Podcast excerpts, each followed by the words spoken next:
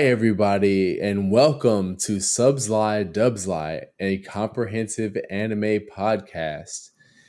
This is session seven, and it's your boy Jay, aka Gogeta Ghost Star, aka Versace Vegeta, and I am joined here with my brother Dee.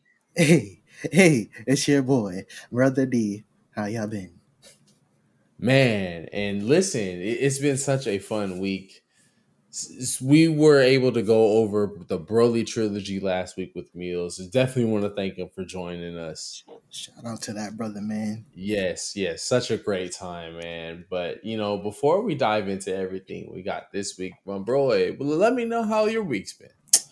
Well, uh, if you've been anybody's been following me on Twitter.com, I've been sick, you know, whatever. Picked up a little summer cold or Yeah, whatever you want to call whatever you want to call it. But I am, as you can hear and you can't see, but as you can hear, I am doing pretty damn good now. Uh, as far as my week going, besides being sick, uh, I did watch some Dragon Ball. Not only the movies that we watch are gonna be discussing as well, but uh, decided to watch some good old Namek arc. You know, it was really good. I I enjoy that arc. It's it is definitely peak Dragon Ball to say Yeah. least. Definitely a great arc to tap into. Oh, oh hell yeah! But other than Dragon Ball, uh, I've been playing a couple of games here and there. You Okay. know, Third Strike on Fightcade. You know, uh, can't really get the. I mean, it's the arcade experience without the arcade, as, as far as as it goes. So it's like Yeah. it's really, it's really tapping into my childhood as far as you know playing an old ass game. You know, just hours upon hours. In fact, I probably shouldn't have never played the game. I should have caught up on rest, but you know, I'm but not. I understand there's a way to recover. Sometimes we just want to dive into our Oh, favorite hell things, yeah. bro. when And I- I- glad that was able to help you with recovering Yeah, uh, and getting better as well. Yeah, man, I sometimes when you're sick, you find that is a perfect excuse to have fun. So it was it was definitely have fun time, you know, playing Third Strike and you know just being on Twitter and just lollygagging and you know conversing with you lovely beautiful people so that's Hey. been my week well i've been your how's your week you know what i'm saying you always have something interesting Nah, nah, I will say I've been on vacation this past week, man. Yeah, man. I, I took a week off away from work, man. You know what I'm saying? Been really just enjoying my time, bro. You know what I mean? T- spent the time down at the beach. You know what I'm saying? Ooh. You know, got to to watch some shark documentaries. You know what I'm saying? Mm. Got to catch up on some some Marvel. Ooh. You know, spent some time watching some of the the stuff that I hadn't seen yet. Um, I hadn't seen like Shang Chi. I hadn't seen Miss Marvel. Oh, sheesh. Uh, hadn't Yeah. seen none of that. Uh, so that's been really cool. I uh, went ahead and finished Obi Wan as well. I hadn't seen like the last three episodes of that. So like, yeah, man, you know what I'm saying? Like, been really just like it's been it's been a really amazing week. I, I can say that to say the least, man. You know, That's what, we live, um, that's what we live for. yeah, yeah, It- and even outside of that, just watching these these Dragon Ball movies, playing some games. You know what I mean? Like, like really, you know, but t- you got to take time away from just the the regular everyday. You know what I mean? Sure, and uh, it's it's been a really beautiful week. I can say that to say the least. So Yes, that's- been dope. That's been dope. I can say, aside from that, man, Sir. it has been really, really fun getting to watch two of when I was a kid, Oh, my favorite Dragon Ball movies. Like these, like These were when it comes to the Dragon Ball Z movies, bro. When I was younger, these were the ones to run back. Oh, oh hell yeah! Let's be honest. This these two were the ones. It was it. Like let's be real, bro. People like to talk about you know the the beginning of the DBZ movie trilogies and all that. No, these two at the end, these were dominated forums and everything. You saw an image of all these movies, but these two, everybody was hyped on these two, Yeah, especially the movie Twelve.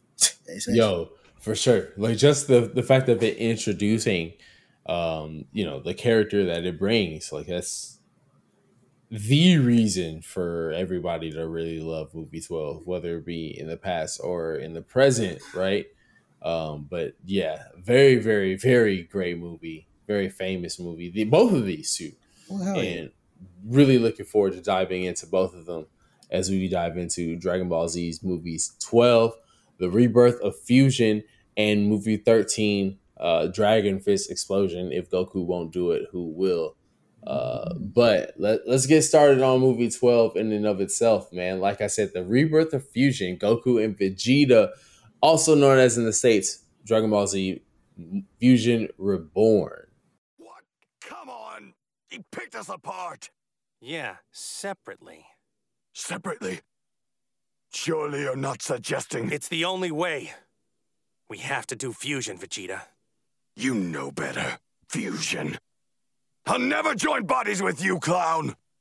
Would you rather us both be at the mercy of that monster? He'll tear us to shreds, Vegeta. He's taken the entire universe captive. There's some things a warrior just can't do. I'd rather die. You've been dead. Didn't you just say that anything was better than life here?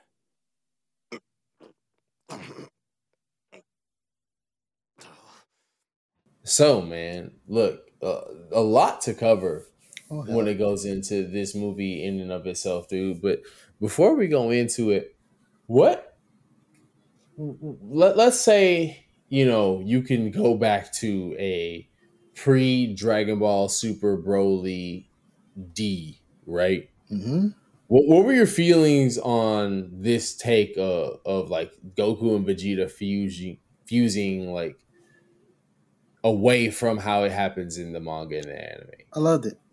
I loved it. Like this was all I ran this shit like ridiculously. Like I had the VHS and I had a laser disc for this stupid thing.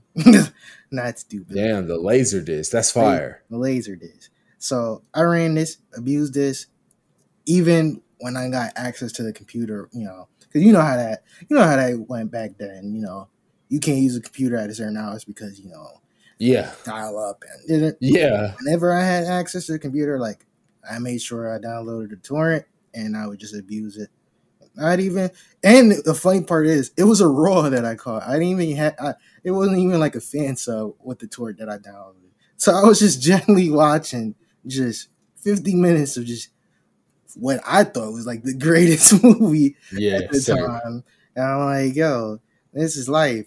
Like, if anything, I thought this fusion was cooler than the Potara back then. Same here. Same here. I thought, like, I'm gonna be really honest. I thought two, ear- oh, the earrings. It was just, I it lost me at that time. It lost me. It was like, okay, I guess it was for comedic value. You know, you throw throwing the, the earring to go on and he misses and shit, and then the whole back and forth. Eh, eh, You still get that same comedy with doing the pose, but I prefer this. Like I always prefer Gogeta over Vegito. So doing just seeing Gogeta and then the way how he like the way how he moved in that move, like it was really elegant. Like like as opposed Yes. to Vegito, like Gogeta is like there's this cool ass dude. like he's just cool. Like I'm fanboying right now. I'm in my bag. I I'm, in my, you, I'm in my old school. Because that's the exact same way I felt. in my young Dee days, bro. I was I was fanboying hard. I I popped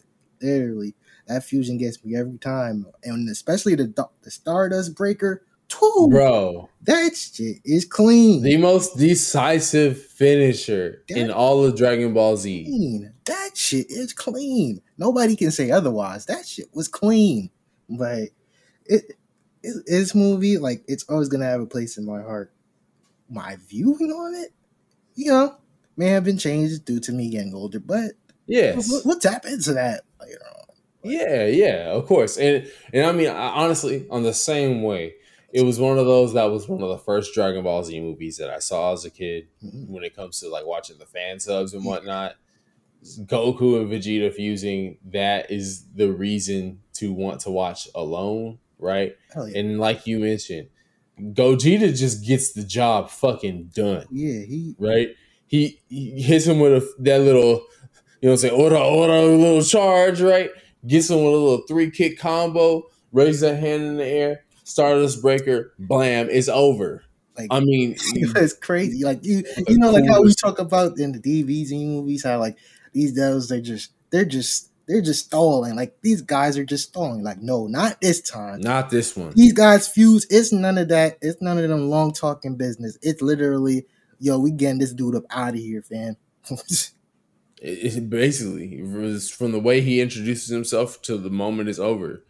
Um, but you know, just to get into the movie in and of itself, the Oni responsible for watching the soul cleansing machine is taken over by an evil spirit, and the afterlife succumbs to his will. All across Earth, dead villains come back to life. Goku and Vegeta attempt to defeat Janemba while their families deal with the chaos chaos up on Earth. Their only chance to win Fusion. Now, this was released back in March the 4th, 1995, at the Toei Anime Fair alongside the third slam dunk film, Shohoku's Greatest Challenge, Burning Hanamichi Sakuragi, and the Marmalade Boy film. Um, so we're talking about like two really old school, old 90s animes, you know what I mean? Like yeah. Dragon Ball Z's sort of waning in popularity here Mm, right? yes, as this would be the last year that they would be fe- featured uh you know uh here in in this sort of way. But um at the same time it, it's right it's being featured right along some epic 90s anime series uh for their point in time as well. Now when we're going to compare it to where it's at in the manga and the anime of course this is right between episodes 258 and 259. Um, I'm going like I mean it. Uh, open wide super trunks, also known as super moves of Gotenks here in the West, uh, where this is the episode where Gotenks begins their fight against Super Boo in the Room of Spirit and Time. Um, and it's also between episode 259. I've done it. Boo successfully eliminated with Ghosts, or also known as Trapped in Forever here in the the West, where Gotenks uses the Super Ghost Kamikaze attack, and um, it only sort of like beats Boo a little bit, and Piccolo destroys the door to seal them in because he thought there was no hope for them. Um, in terms of where it's at in the manga, we're looking at chapters 314 and 315, the pure Majin Buu, where Majin Buu re- begins to revert to his original state, Mhm. and the Supreme Kai explains his backstory with Bibbidi and the Supreme Kais. And with 315, this is the match with the whole universe at stake, where pure Majin Buu fights against uh, Goku and Vegeta on the planet of the Kais, um, right as soon as he's found them there. So, really nearing the end of Dragon Ball Z in the manga, and just beginning uh, the real end here with uh, the anime ending those gears there. In terms of for us in the States, this is a movie that we first got a theatrical release of in a limited theatrical a double feature run with Return of Cooler back on March the 17th, 2006. I do remember this showing in theaters. I didn't see it uh, for whatever reason. Shit, I, I didn't even know it was in theaters. That's new to me. I did not know at that. Yeah, yeah. I know I was in high school at the time. It was my senior year per, uh, personally. And uh, I remember there was going to be a showing, but I was just like, I mean, I've seen that a thousand times. Like seeing it in a theater just wasn't at that point in time. Uh, I guess you know, maybe also being in high school might have something to do with it. It just really didn't sell to me, and I probably maybe couldn't afford it or whatever, right? Uh, but now, if you told me movie twelve was showing in the theater, you might get me in there, personally, just to be able to see it in the theater. I might do it. I know at this point in time, it's also really interesting because for the production of this movie, um, this is being taken place during the time where Goku and Vegeta are fusing in the manga. So that was around like January of 95 while the planet for this movie was ongoing. Toriyama originally wanted to introduce them using the fusion dance.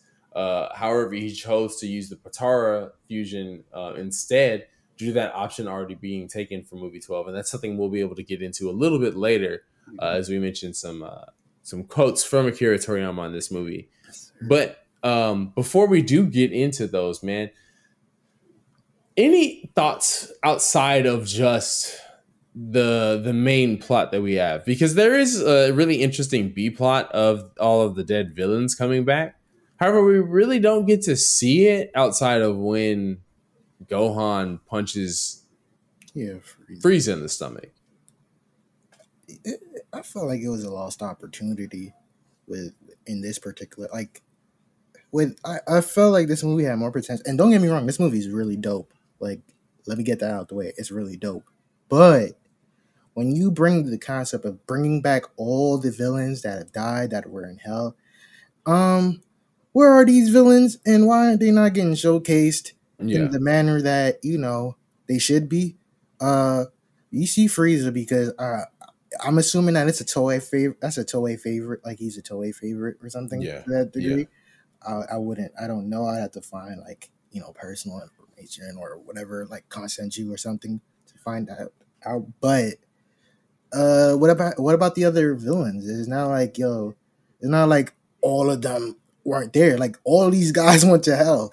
like like they all of them went to hell, yo. So for me, not to see any of them being showcased, but to see Hitler and things like anime Hitler is like, bro, like, There's more focus on that Like, than the the Dragon Ball Z villains showing up. like I get like I always say on on on this pod that you need a balance between comedy and action for Dragon Ball to really thrive. But this was a little bit too like gimmicky and con like con wise. Like you could that. you could have had something like everything feels like it's just it's just a joke it's a jokey joke movie or like shoot from like Hitler being there like just Goku and Vegeta's interactions which I didn't mind they were funny to a degree That was the comic relief this movie needed. yeah that I feel like that was the only comedy relief that it really Yeah. needed. Oh, but like as far as like make like dude you have all these all of these evil villains or any evil spirit that's been in hell coming on earth to reign terror on earth why don't you showcase that? You have all these characters like you have gohan there you have the two kids you got trunks and goten. Let them go ahead and scrap with all these guys. Yeah. when you're not giving us whatever is going on with goji uh, with goku and vegeta and janemba why don't you just showcase them like actually having a struggle or some not even a struggle but just being overwhelmed or something like It- even if it's them just wiping out all these other villains, right? yeah like just They could have given us more scenes of that. I mean, if you l- slow down the scene where they're all flying up, you got like the Ginyu Force, you got Bojack and his whole gang, you've got Turles's gang all there. You got, you know what I'm saying? Like, there's a whole lot of villains for them to deal with. you the Cooler Armored Squadron, yo, Cooler. Uh, ha- why didn't we get a scene of Frieza and Cooler teaming up? bro you know who was missing out of all of that bro Broly. broly why was he there like It's funny considering they mentioned that at the very end of the last movie. Exactly. So what was what was like I I maybe we'll talk about that later on on my my theory, but like it's just very weird to to hear that being mentioned in the last movie and then when we actually bring back the villains and that, that are, are in hell, we don't see Mr. Broly like Yeah, what, what what was he doing? What was he cooking? Did really he just, did he just say, "Nah, I'm not. Uh, I I I don't want to fight"? Like, was he on his pacifist mode? Like, Goku not up there, so I'm good.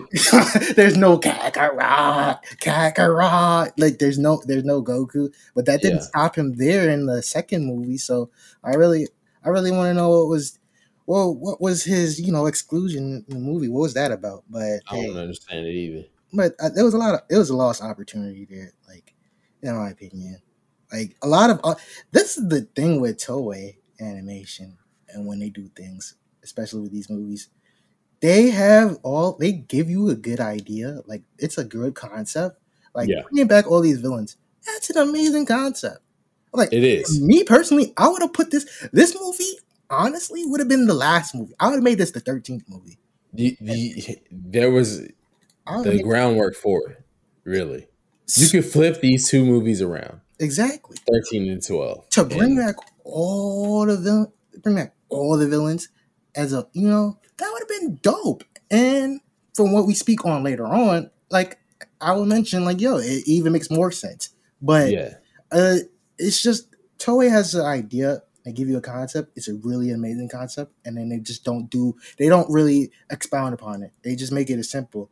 I'm assuming because they they realize, or maybe because of the, the the their audience that they're trying to present to. Like they don't feel the need to make anything really groundbreaking or anything like too too much. Because at the end of the day, these are just for the festival or whatever. So it's like, hey, the kids just want to see some cool shit. But in my like for just watching these back, it's like, yo, it's just a lot of wasted potential. But that's just my little.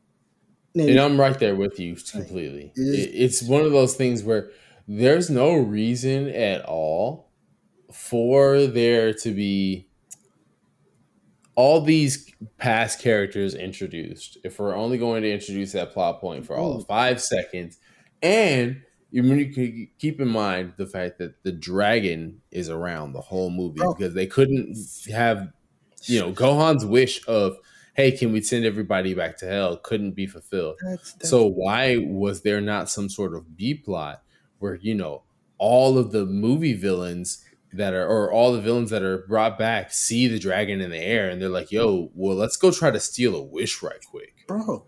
And it's not like they don't know about the Dragon Balls and the dragon. The villain that you showcased the first time, Exactly. his whole quest on a planet was to make a wish to be immortal. Here's the chance where he can finally say, Yo, I'm dead right now. Let me make this a real thing where I can finally get myself back alive and at the same time be immortal. Why not that? I mean, he's weaker than these the pro tags, but it's still it's still something. It gives us something. Give us this raise the stakes. That's what I always say. Anime, you need stakes in a story. Where the, are the stakes low or high? You need high stakes. We need to be invested. Like from what from what they showcase, Janemba is not as in the beginning when we first see him. He is not a serious. He's not a serious. not. He's not. He's- We're we're giving the Majin Buu formula, Oh, right? yeah. Where it's like, hey, look look at the funny looking big guy, and then it's uh, like, oh, that you realize Goku could throw everything at him, and then it does nothing. Up until he goes Super Saiyan three, he does one really strong hit, and then now suddenly you got Super Janemba on your hands, and he's a, a huge threat, probably one of the greatest threats. Yeah. So it's it's just like, oh, why why? It's just it's it's a lot of confusion, and it may when we when we give our final thoughts about it, it's uh, you know it, it may have swayed how I view it, but it's just like, bro, all of this stuff you have everything there. Like, why are we? It's why it's it's rather confusing and baffling, but It is, but I, I feel like a lot just in in terms of this movie, you can tell that a lot was just like they came up with it in planning, and then the end result was just, hey, what are the few best ideas that we could use? Because even when you look at the fact that you know there's an entire interview with Akira Toriyama in Daizenshu Six, right? The Akira Toriyama super interview, where he basically lets us know all this kind of had to happen on the fly, uh, not just for the this movie, but for the manga, in order for this all to happen at the same time. mhm. To explain a little bit further, there's a point in that interview where they ask him, the concept of fusion is also a form of leveling up. How did that concept come to be? And he answers by saying, if I remember correctly, I was talking about how, as a concept, there's nothing stronger than a Super Saiyan. And Katsura kun, uh, who was, was someone who, who was an editor of his, uh, said, who I usually joke around with and uh, say idiotic things with, said, there's no choice but for them to fuse then. So I said, "Whoa!" Sometimes even you say something good. It's the first time you've ever said yourself, made yourself useful.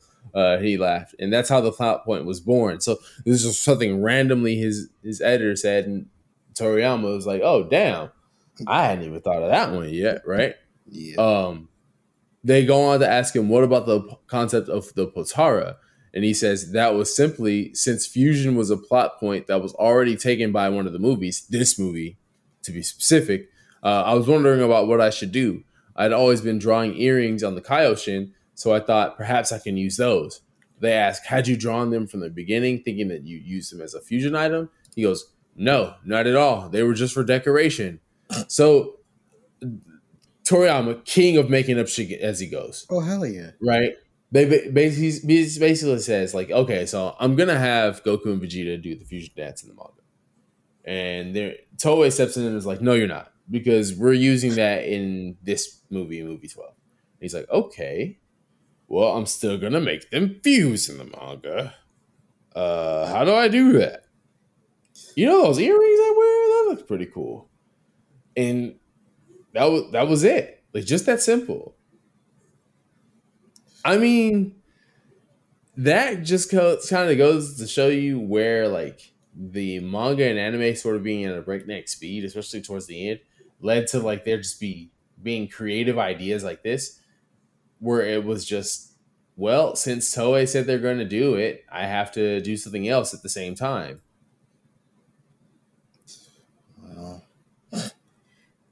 It it gives them, it puts them usually in bad situations, but Usually, eh, we we are we are glad that the concept of the movie is kind of cool to to bail it out. But Yes, because that that that whole moment of Goku and Vegeta fusing, that's the point where everything just kicks into a whole different gear than what we've seen in any of these movies. I mean, even having seen this in the sub and in the dub, um, personally, it, it was a rush to see this again for the thirtieth and thirty first times I've seen it or whatever. You know what I mean? yeah, Like, I still get a great feeling when I see this movie. Um, so I, I can't I can't take that away from it. But as far as plot goes, I mean, if we're being honest about this, like we've been with every other movie thus far, the plot is about as weak as you can get. yeah,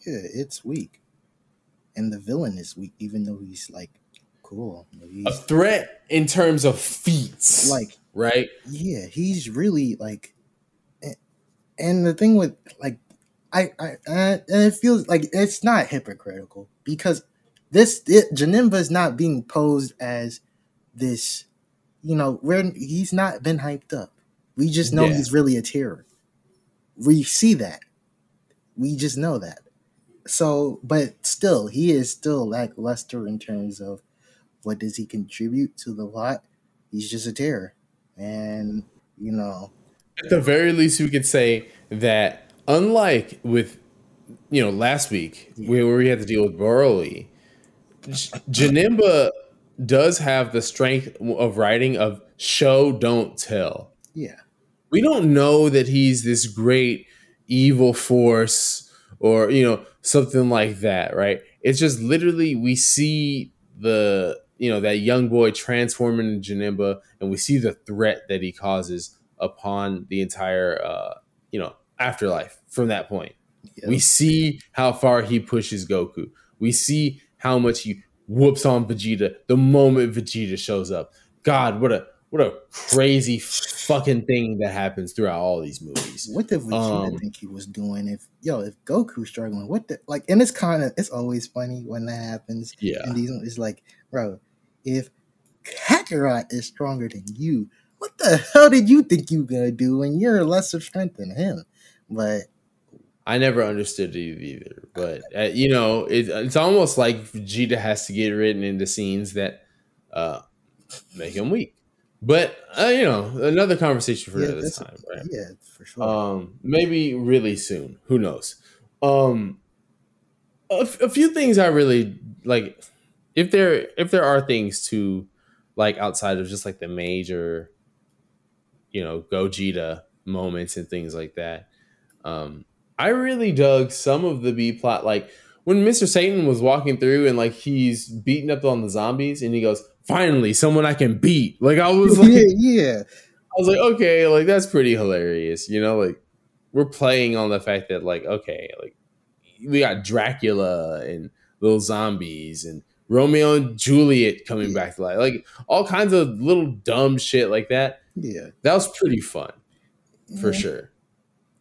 Um, but again, time that maybe could have been given for us to see really cool stuff with the movie villains that returned hmm m- maybe better spent that way. Because they're really the they're the big they're they're still threats. Like yes, Janemba is the threat. He's the main threat. But these Still villains, draw at this. they're they're they're threats. It's the Yeah. Earth.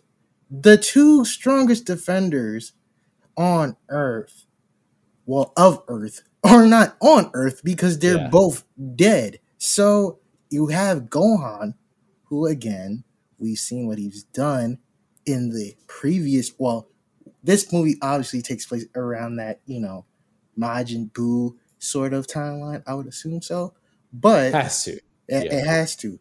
But we see that Gohan, he's not of what he used to be. As like Yeah, he goes ultimate when he punches Frieza right in the, the stomach.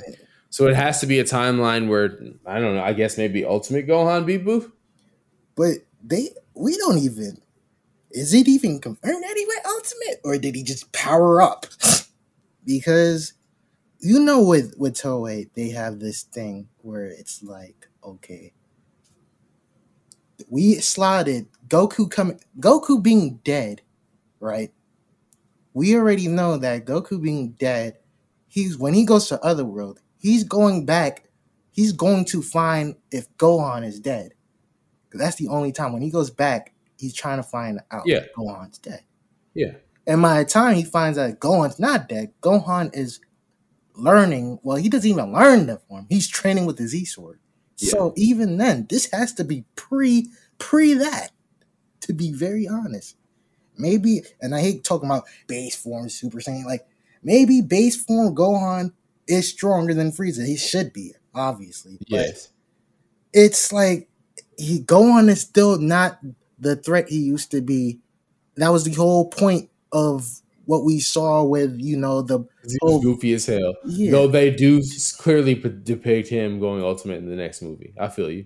yeah it, Yeah. you, you know how these you know bro you Yeah. know how you, you know how Toei does it like we can we can we can say it till we blue in the face like we know how they do it but still it's like bro we need to showcase that the stakes are very high on earth it felt like watching this movie the only nothing really was in danger i felt that the two the two dead guys that are fighting this big guy that turns they into were the more you were the dangerous. more danger because they're getting Yeah. their ass whooped. Goten, Trunks, Gohan, they're not struggling. It's just it's just overwhelming. It's just a bunch of villains. But even then, the villains that we see what we know that are supposed to be returning, you don't even see these clowns. It's like, bro, why isn't why is why I don't see Cell? Why is Cell not fighting or whatever? Like, what's going Yeah, if on? we can bring back Frieza, why not? say- Yeah, you're right. Good it- point. uh, maybe Especially considering we're starting off this movie showing the other world tournament. Oh, You know what I'm saying? Again, which makes the timelines even more weird, Yeah. more weird because again, this tournament in the underworld, this is pre Goku going back to Earth, so it- it's gonna be for another. It's gonna be in a conversation for our thoughts after, but it's like, bro. I hate when I really hate when people do that. Like you add this scene in the, that was in the movie, that was in the anime, you add it in the movie, and then you conflict the timeline. This does not happen before that happens. It don't. Gohan is wearing a helmet, running around the the the the Hercule City or whatever, Satan City or whatever. He's playing. He's cosplaying as a, a superhero. Why is he like? What is going on? It's just now that I think about it, it's just a lot. it's it's the thing that's really saving this movie is that we have a big ass threat that's that's beating up the the main guys. That's about it. Everything that's happening on Earth, weird. just weird. It could be. It's played off as slapstick. it's know. just, it's just it's just whatever. It It's could all be seen as humor. it's all it's all it's too much comedy. And I love comedy in Dragon Ball, but it's too much. The comedy is overpiling the action. For the first time, I'm saying that. That sounds ridiculous. Like I've never thought I would say like I need more action in a Dragon Ball series because that's usually what you get. But the comedy is like it's a bit too much. And in this one, I mean, I guess we could blame it on the fact that we've got for the twelfth time in a row scriptwriter Takao Koyama Hey, and director Shigeyasu Yamauchi, who was the director of movies eight and ten. Uh, you know, you know those. legendary Super Saiyan Broly and Broly Second Coming. So you, you know exactly. Just a pile of garbage. pile of garbage. Let's be real. Garbage. These guys, and I, I don't want to get onto them right away, but if I, if you do insist on me talking about Koyama, Koyama, why can't you make a balanced movie, brother, man? Like, is it that hard? Is it that hard? When Super Saiyans came in, like, it just, it became a, a, a crazy concept to you that, you know, I don't know what to do anymore. I don't know how to write a coherent plot. oh yeah, we gotta save the ammo for him. Oh, yeah. We got plenty. We got plenty. it's just so many questions. I need answers in regards to the thought process for this movie. Because again, this is a movie where the concept is dope, but the movie is just being just it's just lighthearted bullshit. It's it's what it is. Like At the end of it, yeah, that really is all. When we're taking, if we take away the Janemba and Goku and Vegeta fight, right? Take away all that. All we have is really Pikkon cursing out a lot of or- orbs uh, out in hell, and then Goku. I'm sorry, Goten and Trunks fighting against the Third Reich, uh, and like what what purpose? when we already know that there's every villain in the in, in the past like seven years on Earth. But let's not focus on that. Let's focus on all the goofy stuff that's happening around it. It's It's just- odd choices, odd choices so- all around. it's so dumb to me. Like, why? Like, just waste the opportunity. And somebody at Toei would probably tell you, well, our intent was, you know, we wanted to make it lighthearted because, you know, it's this, it's it's it's the season where the kids get to hang out, and you know, we want them to enjoy it. They already seen so much. Like, look at where the arc was in the original anime when this movie took place. Like, they're probably like, hey, well they're already getting the serious part. Let's give them jokes. Yeah. It's like, whatever. This movie don't even feel like a movie. It feel like an episode. It feel like this one. It feels like a filler episode. It feels could like give it that. it, it feels like two filler episodes joined together. yeah. Like Yeah, and and honestly, it, for as fun as that moment is, really not having much to stand on outside of it uh, does give me a different way to look at this movie now. Even though I am excited in those moments that it does deliver. like I I enjoyed the Janemba aspect. I just didn't enjoy. I didn't really enjoy the other half. Like if they never, if they found it a way to you know just make the villains actually do something, as opposed to me seeing Goten and Trunks just just doing barrages of of attacks towards a bunch of fodder villains, uh, you know, maybe I would have, you know, my perspective on the movie would have been the the same as it was when I was younger, but that ain't the case, and I cannot rewrite this story at all. It But- it is. you know, it, it is what it is. At the end of the day, it, it did sell well um, in terms of what it is in comparison to this time that where the movie came out.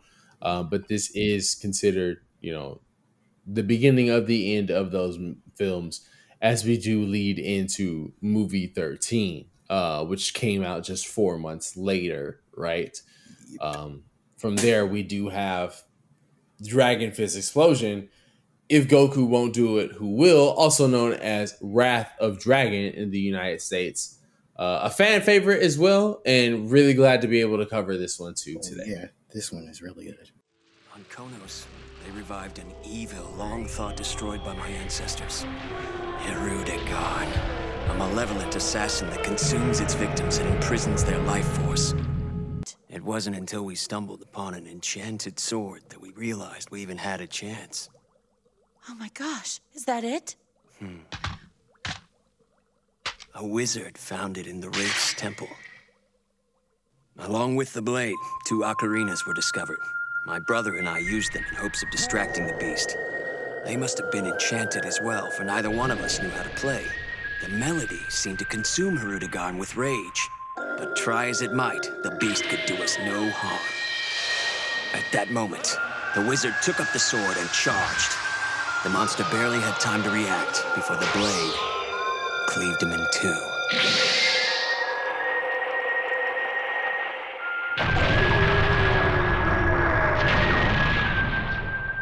What should have ended there turned out to be only the beginning. Hirudegarn survived. To prevent it from becoming whole again, the wizard confined its upper half inside me and the lower inside my brother. A small price for victory. Now, D, you know, like we mentioned, this one did release about four months later on July the 15th, 1995, at the Toei Anime Fair, alongside the fourth and final slam dunk film, Howling Basketball Spirit. Uh, ha- I'm sorry, Howling Basketball Man Spirit, uh, Hanamichi and Rukawa's Hunt Summer, and Ninku, the movie, also known as the OG Naruto, for those who don't know, man. Ooh, fire Uh, flames. Now, you know, it's really interesting because this movie itself was directed by the director of Ninku, Flame of Recca, Silent Mobius, Bla- Beyblade, Chobits, also the director of movie four and five, and Bardock, the, the, the father of Goku. Now, maybe four is a miss, but five was kind of it. We got our man Mitsuo Hashimoto. Uh, so you know, this is somebody who knows how to do some fire when they need to when it comes to directing, and he Mhm. definitely lit it up on this one here for the summer. Yes, sir. This came out between episodes 270 and 271 of the anime. That's a fissure between dimensions has Boo snapped a rip in the universe, as known as in the Funimation dub, where Super Super Vegito is basically dominating Super Boo to the point where he's like yelling a hole into the the space time uh, rift, right? Um, and then there's a uh, episode 271 thereafter, the Ace Up Boo's sleeve. You become a hard candy, also known as Vegito downsized here in the West, where Boo turned Super Vegito into candy, while Super Vegito is very much still a threat to that nigga.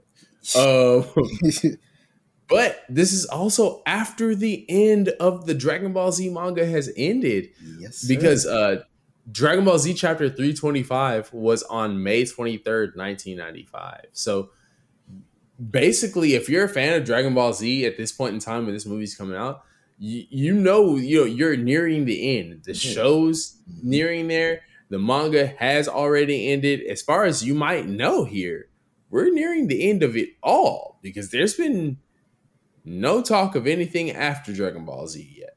yeah, So, really, really interesting time here when it comes to the release of Dragon Ball Z movie 13 in in uh, Japan. As far as in the West, this is in September the 12th, 2006, in which we got The Wrath of the Dragon here on DVD. So, 2006, by that point, most Dragon Ball Z fans that, you know what I'm saying, like they know what they're dealing with Yeah. and they know it's like, oh, this is the movie where Goku does the Dragon Fist. So I gotta count that for the collection. But outside of that, really, uh, yeah, that that was like I already knew what it was. yeah. Eh, but at the same time, man, I can say, you know, from when I originally saw this movie on my fan sub tapes, another one of my favorites because it's it's all action, dude. Yeah, it's dope. It's like again, when, when Toei does have this this I don't know what Toei like Toei will have like things that disappoint me in one movie and then the next movie like they fix what they did like it's like okay even though the movie sold well uh, movie 12 it's like the things that I didn't like movie 13 it's like yeah they get it okay it's less comedy now it's more action it's more serious Yes. so I was like, oh shit. like, Were, were they listening? was, was there someone like me?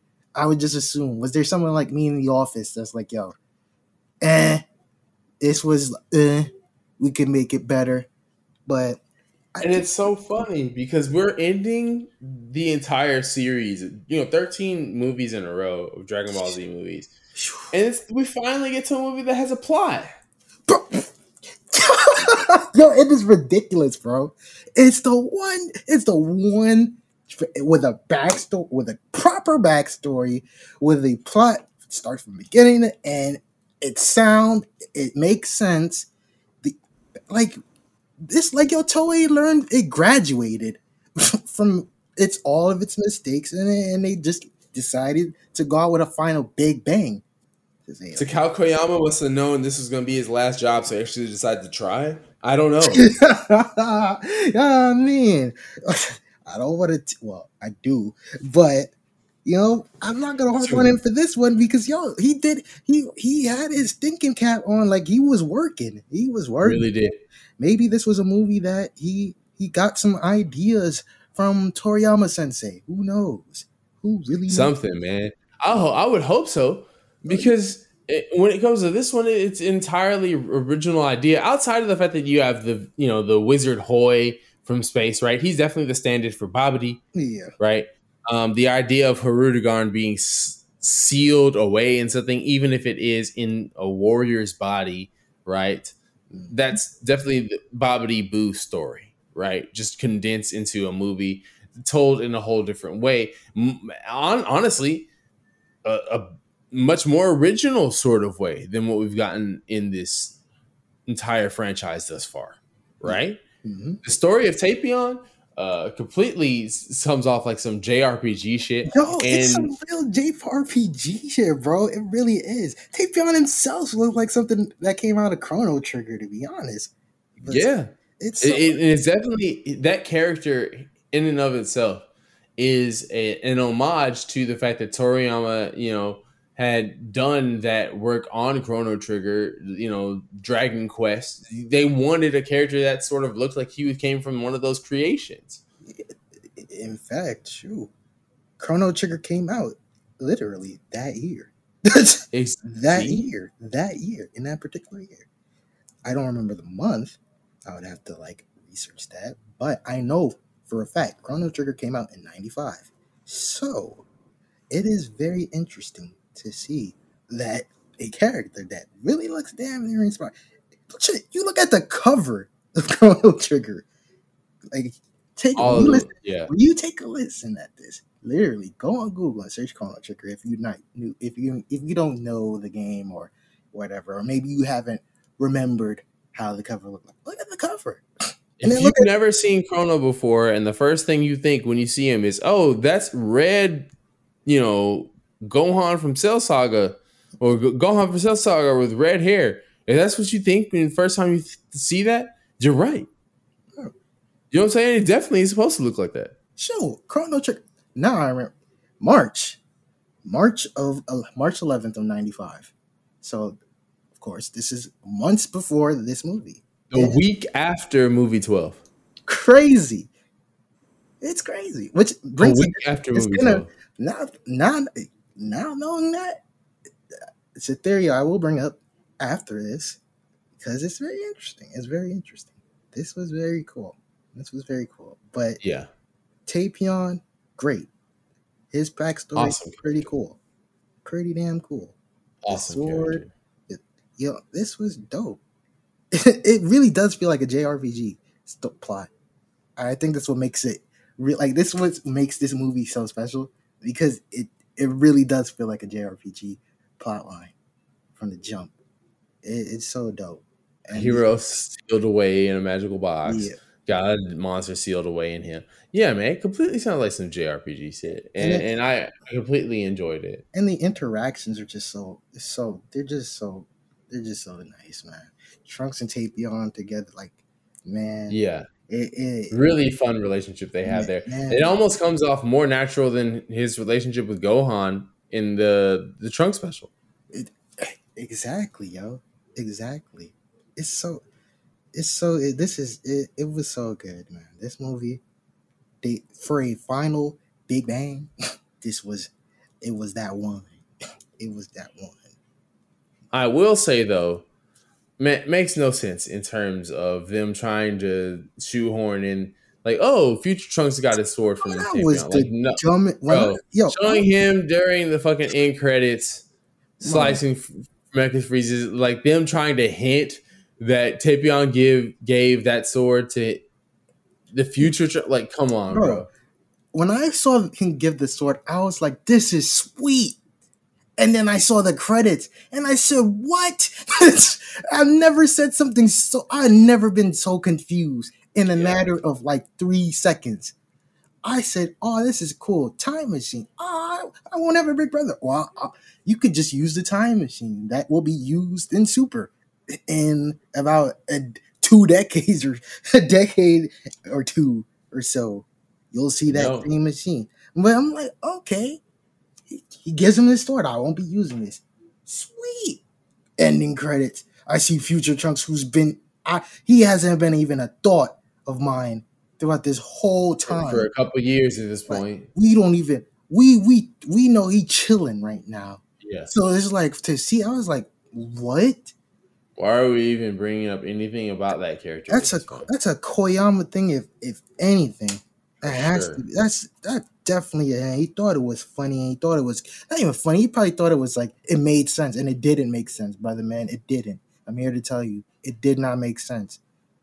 And I I always say time travel is very hard to write in general because it's a lot. It's really hard to explain. or At least the it all rules. happens off screen in this one. Yeah, at least like thankfully. But it's like when you're trying to allude, because that's what the credits. You if you aren't trying to allude to that, then okay. But my knowledge is is that this is supposed to relate to how Trunks of the future has that sword, and I'm like, no, that don't work, bro. It don't. And I even sat here trying to make sense out of it like an idiot. When I was younger, till now, I still Oh, try. man. You can't do it. It's hard You cannot. It ain't even. It's impossible. because how how could Future Trunks have handled that? Nothing. This this event did not take place because all of these characters are dead when Trunks is a Yes. is as a is a baby. It's not even like what? There is nobody making a wish because there's no balls to make wishes in the future timeline. Yeah. It's impossible. How could anyone have ever opened the magic? Kami Yeah, is right. dead. There is nobody to open this box. Unless, no, I'm not cutting you no bail. We're not doing this whole, well, Zamasu with the timeline. I'm not doing that on this episode, and I won't ever do it. This, no, it did not work. Very dumb. But I won't, I won't, I'll, it's just because it's the ending credits, and it shouldn't affect in into it shouldn't affect the plot what we saw i'll leave it alone but if that was what they were trying to allude to it was dumb it was really dumb They they did everything but say it, and it, it was it really is like the more you think about it, it's the less sense it makes. So I will say, you know, if you're ever one of those people that watch this movie saying, "Oh, that's where Future Trunks gets the swords from," don't believe that shit. Toei lied to you. The the dub The the, dub- dub lied. the The dub sub lied. Yo Everybody lied. the dub definitely lied they made a lot of well two big mistakes in the english dub when i watched it Shenron when he gets summoned he's like he's only granting one wish One wish. hello This, is after the Majin Buu saga. This don't it don't nope, nope, nope, nope. And for whatever purpose, at the end of this, in the Japanese version the movie, when the Dragon Team says goodbye to Tapion, they get, they said, "All right, we're gonna use the Dragon Balls and wish everyone back to life." Funimation, they don't even say nothing. the first time, they say nothing when they're supposed to say something. yeah, So the ending movie is this: everybody wants to graduate and and, and do something that they've never done before. They they have this is really funny. It's really funny. it is. It- It's It's kind of crazy, but it's too. It's not that much of a sin. I, the Shenron one is a big sin. I don't care what anybody says. That is dumb. Yeah, no, no need to go out of their way to say that. one wish, bro. Uh-huh. you don't even know.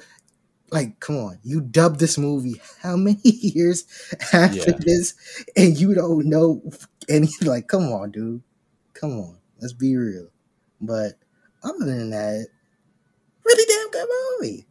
I, honestly, I yeah, yeah, yeah. That this one is up at the top. Like it's my top three. it's It's in my top three. It's crazy how you talking about when we talked about all these thirteen movies. I found myself rearranging like my favorites, which is crazy. Like, Yeah, and and it's always good to like check back media that you you held in high regard because again, different opinions, different viewpoints. It, it's like this movie is still my top. It's in my top. Like between World's Strongest Guy and this, it's either one or two. It's one A, yeah, one B, or World's Strongest number one. This number two, or on some days when I watch Wrath of the Dragon, I'm like, okay, Wrath of the Dragon number one, World's Strongest Guy number two. This they're this is really good, yo. This movie is really good, and it the re- is. shh, like clip, yo. If I don't do it, who will? That's the hardest Listen, line I've ever heard the- in my life. the most inexplicable move in all of Dragon Ball Z. It, and it's like, yo, even if you and I were going based on the same standards we've held every move to movie to, right? Like, okay, yeah, Goku gets a move out of nowhere, but it's the hardest shit It's ever. the hardest shit ever, and it and it, like This at is least- better than a punch to the stomach. At dog. least you could cut. oh, you, fucking dragon shows up. bro. At least you can with this one. You could use your imagination, and say, yeah. "Hey, Goku's been dead for seven years. Maybe he had this knows what he technique. Maybe he was hiding this technique or whatever. Who knows? Like, this is like, yo, that what? Yo, we people gotta definitely hear that clip. Yeah. that was. If you ain't see that, bro, you been. I don't want to say you've been living on the road. Nah, nah. We- We're gonna give it to him right here because that, that's it's so fire.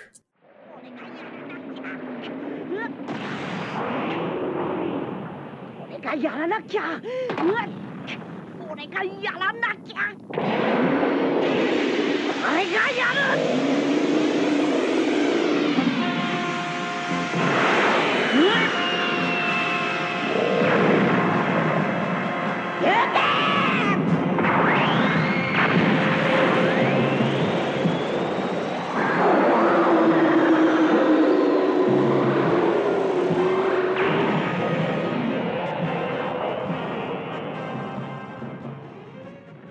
Yeah, man, that dragon fist, all that, bro. Listen, Yeah. And then that pose at the end, I'm like, nice. nice. That was like Goku smiling and Super Saiyan thing. Like that shit is yeah, that was my wallpaper on my It's cold. computer. That was my wallpaper on my computer, From I had that on my phone. Bro, Yeah. that is like the dopest pose. It- it's really it's really cool. It I was had really the card of that in Dokkan Battle, all of that, bro. bro, Yes, dog. You know how many times I've seen that technique? You like even in games. Shoot, Yes. even Buu's Fury isn't. It's it's a move in Buu's Fury. It's a move in Tenkaichi three, and it looks so nice in So Tenkaichi. nice. Shoot, they even threw it in DBZ Kakarot, even though I don't. Even though that it doesn't even cover any of the movies. it- it's still because it's that it's that move. It's that it's that move, bro. It's it's a moment. It's Yeah. it's like one of the dopest scenes of all the movies, all of them. It's so hard, but The move itself has impact, you know? oh yeah, a golden Shenron. Is that supposed to allude to something? Right? Like, yo, It's like, dude, they even brought it back in GT. You know what I'm saying? No explanation. They was just like, nah, he can do it. Why Like, wouldn't this, he? This move is hard. like, why couldn't he not? And this is what some, sometimes I do like to see techniques that were done inside the movie, you know, and the Yeah. anime bit. You throw it in there. If not, you throw it in the filler. There's filler in, in, in Dragon Ball Z. You could make, you could do some of these stuff that you done. Like, By this point, Toei was just fully in their bag. They knew they could do whatever, so they did. you know, this is the this is the last hurrah of, of DBZ. Yeah. and I say DBZ, not rather not Dragon Ball, but rather DBZ. This is the last hurrah. So they're like, yo, we this having fun with it. This like it feels like Yeah. they had, even though I, I feel like Fusion Reborn, they had more fun with it, and in terms of like just just goofing around. Yeah, This one they decided to, they really decided to put their foot in it, and like, yo, put the ankles in it, bro. They were like, Like, no, listen, people are gonna remember this. it's the last hurrah, man. And, and, Timeless. and they ended it well. They really did. Timeless. Only things really, uh, you know, aside from the movie itself, the the character's name Harudagarn, uh, interestingly enough, comes from the movie's co-producer Seiichi Hiruta, who didn't like the original design of Hirudegarn. After he demanded that they re- redesign the character, his jaw dropped when he saw the new design.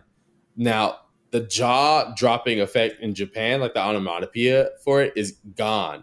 So they named the character Hiruta Gan. Like Hiruta was, ex- it was like, oh, he didn't know how to react. So This is named after his reaction to the character, which is pretty funny. Um, and then lastly, according to the Toei website, now they they they made sure. Listen, man, this man Toy Takao Koyama was talking crazy about Broly, so we had to dead it. They straight up said on the Toei website that Hirudegarn is an equal power to Super Saiyan 3 Goku. Uh, it goes on to mention that Super Janemba is the strongest uh, of all the movie villains because he was able to take on Super Saiyan 3 Goku and beat him back, while Hirudegarn was destroyed by Super Saiyan 3 Goku. Um, so that would make Hirudegarn the second strongest of all the f- movie villains, while Janemba would be the strongest of all the thir- original 13 movie villains. Uh, take so- that, brother man. Look, hey, look, that, that's if, if Toei themselves, the the head honchos, was saying, look, no, uh, uh, what you said about Broly was cap. It, it's Janemba and Hirudegarn. Well, then we can take no further gospel than that. You're sick, boy. You sick. You you you. And now since we we we basically damn wrapped up thirteen, I can say, damn, you stink. Your lies, your Broly lies. No, sir. These characters, these two villains that we covered, immensely better than Broly.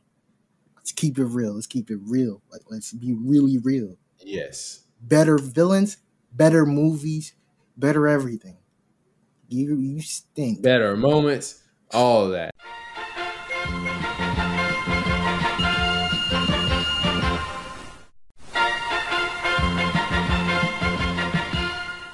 Um, and, and you know, now that we we've spent the past couple of months going through all 13 Dragon Ball Z movies and the three uh Dragon Ball movies, right? Sure. So, having watched all the Dragon Ball and Dragon Ball Z movies, I can say with the utmost certainty, this man Takao Koyama is a different cat, bro. Yo, he is, man.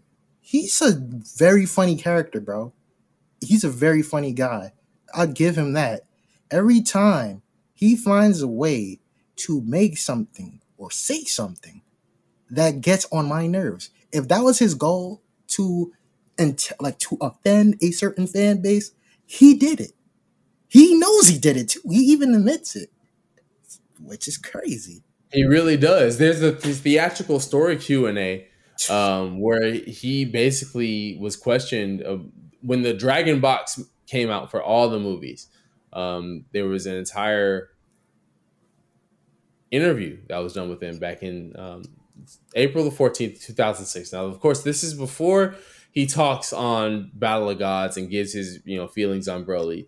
So it's really interesting to see some of the contradictory things that he says in here, right? Um, but he also says some takes that are pretty uh pretty alarming. Yeah, yeah, pretty uh, I'm just going to say I, I don't know what this man was thinking. Uh, of course, it, it's very well known um, how he came up with the theatrical movies, but it was asked to him, "How did you create the original stories for the theatrical movies?" And he, uh, Takao Koyama, goes on to answer, "When we made the episodes for the theatrical features."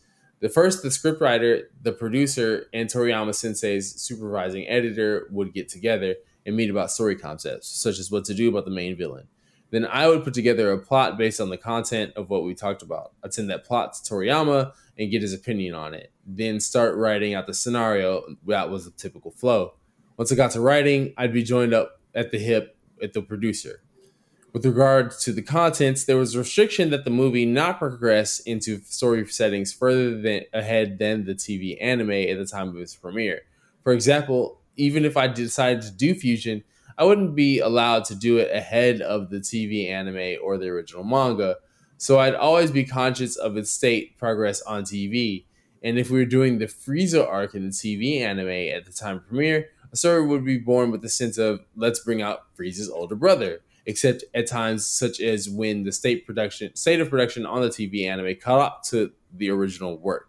It would be extremely tough with nothing to use as hints, and I re- received ideas directly from Toriyama Sensei. It would take about three months' time from the planning stage until the completion of a single movie scenario.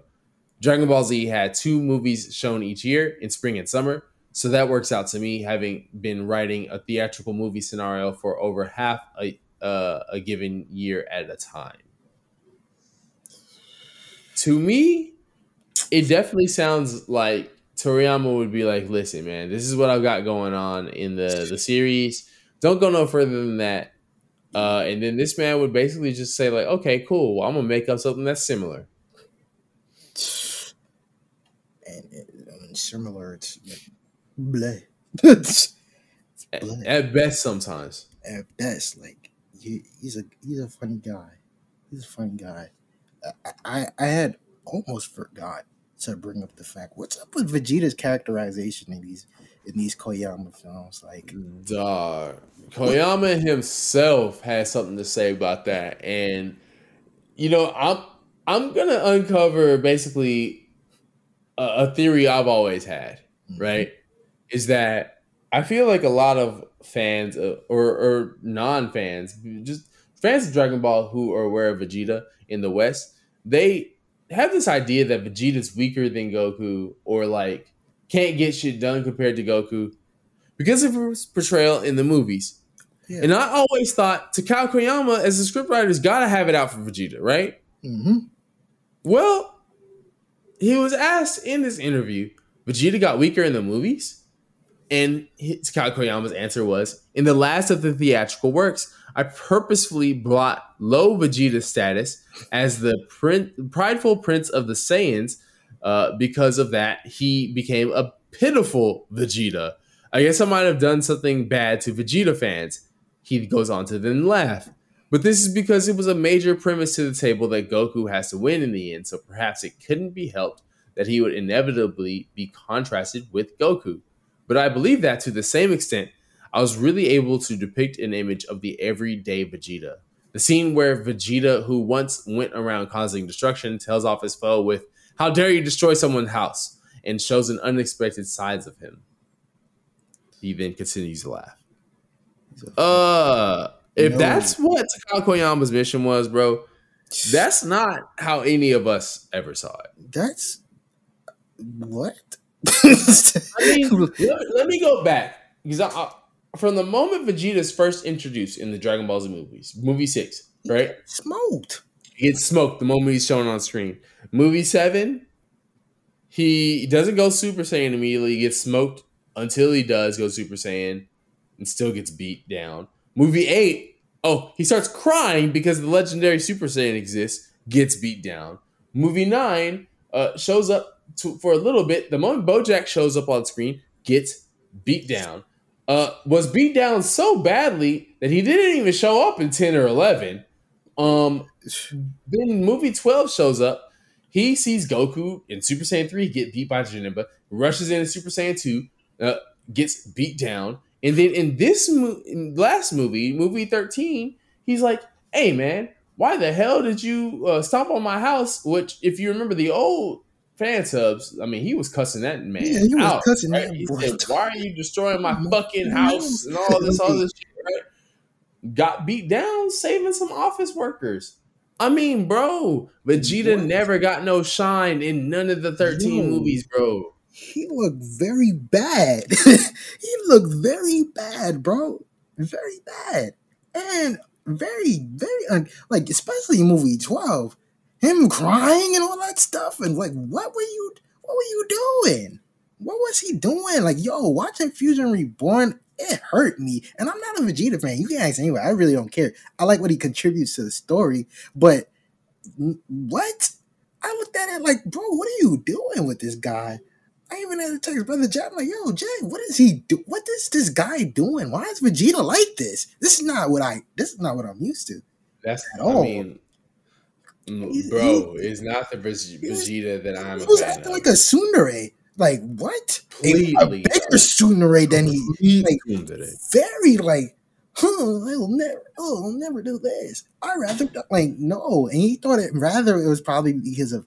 I, I- I'm not gonna say because it's com- comedic relief because no, the portrayals of Vegeta throughout all your movies, he's just just he's no different than Krillin or how anybody else gets smoked that ain't who ain't who he supposed to deal with the the final villain like they get embarrassed. Vegeta gets embarrassed, bro. Super embarrassed. It's bad. At least in the anime, like people be like, "Oh, well, Vegeta gets shitted on in the original series." No, you don't, bro. If anything, it just it just showcased that the the villain, at, at least, is, is a big threat. Because if Vegeta can't beat him, then that means it's something. It really, it's a really big, big threat. And at least Vegeta puts up fights, man. At least he showcases that he can do something. In the movie, if you've never watched Dragon Ball the anime, the original series, and you just said, "Hey, for whatever purpose, you just wanted to watch straight movies," and you look at you see Vegeta introduced, uh, you probably think like, "Ah, this dude's about to come in and get his ass whooped," because that's all he's known for. You know, like Yeah. how Piccolo, when he's in the movies, his role is particularly to save Gohan from getting from getting blown up this Vegeta's role is basically to make a big entrance and then get his ass whooped. That is it. And it's so bad. It is so bad. And then your reaction is like, I well, I did something bad to Vegeta fans. You don't say. You don't say. And your your your cop out was because well, Goku has to beat the dude. He has to beat this guy because that's It has to be Goku that does it. It's so dumb. what Vegeta can like no bro like what was what was your reasoning for Vegeta looking like a whole whore against Broly I had to purposely brought l- to lower the status no you didn't just lower it you just took it away that was not a prideful saying that was nothing he looked like he looked he was acting worse than Krill, how Krillin's depicted Piccolo had to pick this man upside the head that shit to be was like, "Hey, so watch the fight, dog." That It's shit was- humiliating. That shit was nasty, bro. That shit was nasty, and I screenshotted that multiple times when I watched it. When I rewatched the movie, it was embarrassing. And I screenshotted when Vegeta was crying and stuff and shedding tears. And I'm like, bro, Vegeta just did. Vegeta's dead because he just did one of the coolest things in the series. He sacrificed his whole life thinking that he was going to save the planet from getting destroyed by this Yes. old freak. So why is he crying?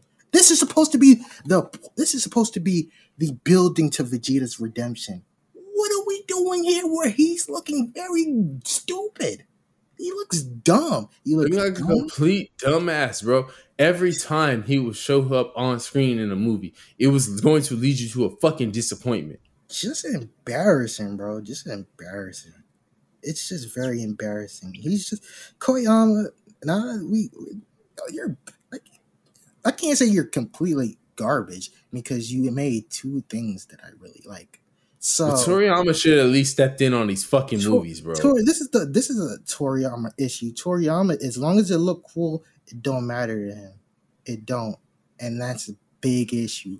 If you're going to, for if you are critique, if you are someone who wants to critically make an analysis of these movies, it- it- you look at the flaws and it's like, okay, where's the creator of this series? He's letting this rock. Like compare the original source material and then look at what these movies are doing sometimes. Doesn't he see that some of these characters that he created are being back and like they're getting they're getting embarrassed. They really they look very out of place. It's just it's nasty. He's nasty. I, I no, no, I don't. No, Koyama stink. He stink. The He fact that Takao Koyama is not touched, it's not a modern movie. It, it, he's I'm happy for it. He's washed. He he's washed, and he he wanted to be salty like, oh well, my Broly's destroyed, and uh, oh you're you're you must be a joy to work around with. I'm pretty sure. Like you, no, ain't nobody coming for you to write anything. You ain't touched Dragon Ball since, and Dragon Ball been long, been ongoing for years upon years now. So what does that say about you, brother man? And yeah, that is to say, man. I mean, honestly, while this era that we've come to a close with here with these original Dragon Ball Z, uh, these original 13 Dragon Ball Z movies, does end here in 1995, that resurgence that then comes in 2013 is huge with the arrival of Dragon Ball Z Battle of Gods and followed up two years later with Dragon Ball Z Resurrection F. And we are going to be really glad to cover those for y'all next week. Oh hell yeah. Um, because we're about to go into a whole new era of Dragon Ball Z movies, um, a whole new era of Dragon Ball Z content, um, which will, you know, lead to us eventually seeing the Dragon Ball Super superhero film as we end up the season this year. That's uh, her. Now I know Dee, you know, the tickets did just go uh, on sale on Friday um, for the uh, theatrical release of Dragon Ball Super Superhero. Um, I know that there's going to be both subbed and dubbed showings in some areas. Have you happened to copy uh, copy any tickets for it yourself? Uh, I have not yet. I could. I got. I got my, myself a plug. like I got myself Alright. a plug, so it wouldn't. I, I won't even have to like do much. So I'm I'm going to be watching both, and I hate. I I not like it's, I despise the dub, even though it's not bad. Modern dub, the modern dub, the Dragon Ball. I despise it, even though it's not bad. It's just a personal preference. But for this lovely podcast, I am going to be listening to both. I'm going to watch and listen to both. So it's going to be very fun. Same here, my dog. Uh, as a matter of fact, um, I was up pretty early Friday morning uh, to make sure I could cut those tickets, and uh, I was able to snag me a uh, ticket to the showing to both the sub and the dub showing. Um, one on that Thursday and the next on that Friday. So I'll be ready to talk about those movies right after they've come out, man. So really, really excited that we've got those in a, about a little less than a month's time now away from the the next Dragon Ball movie coming up. Yes, sir. But between now and then, we will be going over that Dragon Ball Renaissance and, and a little bit of something special in between now and then too. But be sure to join us next week as we dive into Battle of Gods and Resurrection F. Um, Dee, any last words on all these 13 movies before we dip on out? Okay, so I've compiled a list. Since you know, guys know, everybody knows, I do not like DBZ Broly. I despise that man. I have a list of all the villains I would prefer over DBZ Broly. So Okay. the following starts. Emperor Pilaf, I would take over DBZ Broly. Okay. The Ninja Murasaki from the that was high Reddit. I would take him over DBZ Broly. The robot that Goku beat in Muscle Tower, I would definitely pick Oh, shit. over him. Uh, Tao Pai Pai, easily I would take over DBZ. Okay. Piccolo Daimao's henchman, I would take that. Piccolo Daimao, obviously, I would take over DBZ Broly. Those three goons that Garlic Jr. had, I would take over DBZ Broly. Garlic Jr., obviously. Dr. Wheelo, obviously.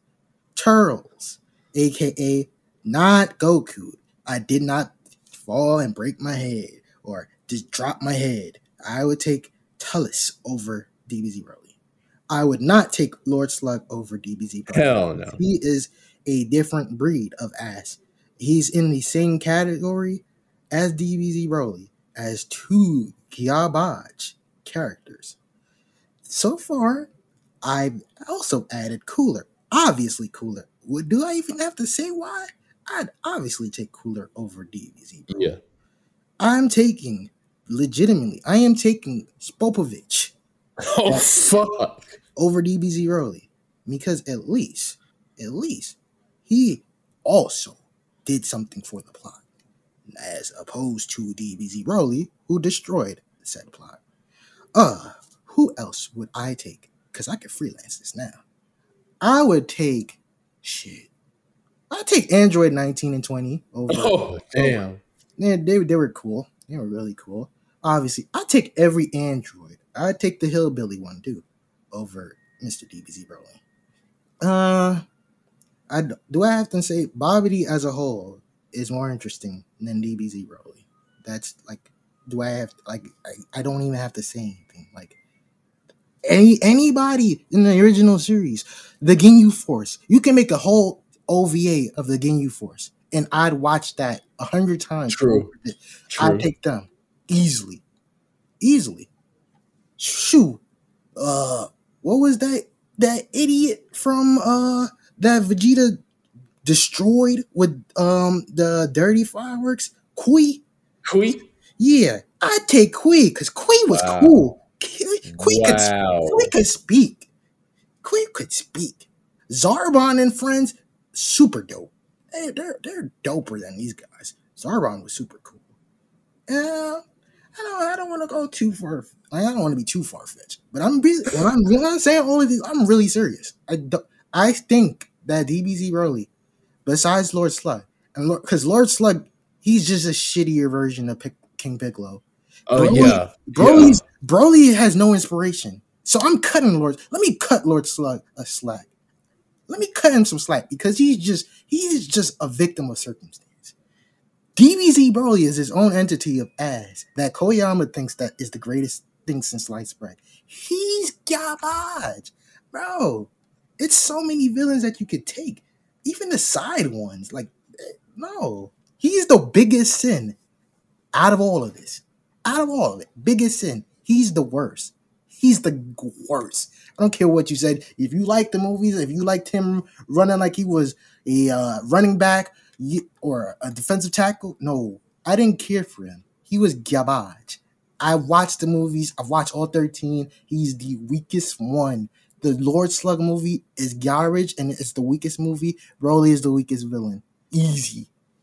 I'm And there you have it, man. There you have it, y'all. You know what I'm saying? Official. These lists of villains we would take over DBZ Broly, and the list could go on. Oh. Honestly, I take any character in Super Dragon Ball Heroes over DBZ. Man, Broly. do I even have to like? I was just trying to be very like, like we taking obviously all of them. We taking all of them, bro. All of them, all of them. Every every time, he's just bad. Koyama is also one of the worst, one of the worst writers to ever grace Dragon Ball ever. And y'all Just know don't I ever come back for another movie to Kyle Koyama, Yo, and y'all know I hate yo. If you know me, you know I don't like Toyotaro. But Toyotaro, Toyotaro, way better than this guy. He's so better. Even though they probably went to the same school of how to ruin Dragon Ball, I take Toyotaro in a heartbeat because he make interesting, cool shit. He may make some out of pocket shit that has you saying what, but I'd still take him over this guy. He know how to make something. At least, at least Toyotaro know how to pique your interest. At least he knows how to make you give it a look. I don't. If I didn't have to review or talk about Broly, the DBZ version, I would never even. I wouldn't even. Oh, he doesn't even exist to me. He don't. He really don't. Well, that's all I have to say in regards to that. Oh, all y'all have a great, great week, and I hope y'all been enjoying y'all summer, staying hydrated and shit. Y'all better. Y'all know we have out here, man. You know what I'm saying? We going so many weeks straight of this. We've been enjoying it every time. So, So glad to have gotten through the Dragon Ball and Dragon Ball Z parts of this, and we'll be, can't wait to come back with y'all next week with that return to the Dragon Ball greatness that we had started in 2013. But until then, Remember, the subs lie, the dubs lie. Your boys Jay and Dee don't We don't. Koyama definitely lies. all the time. He He lied. lied to y'all for seven years in a row. Straight. The worst. But until then, man, we out. Peace. I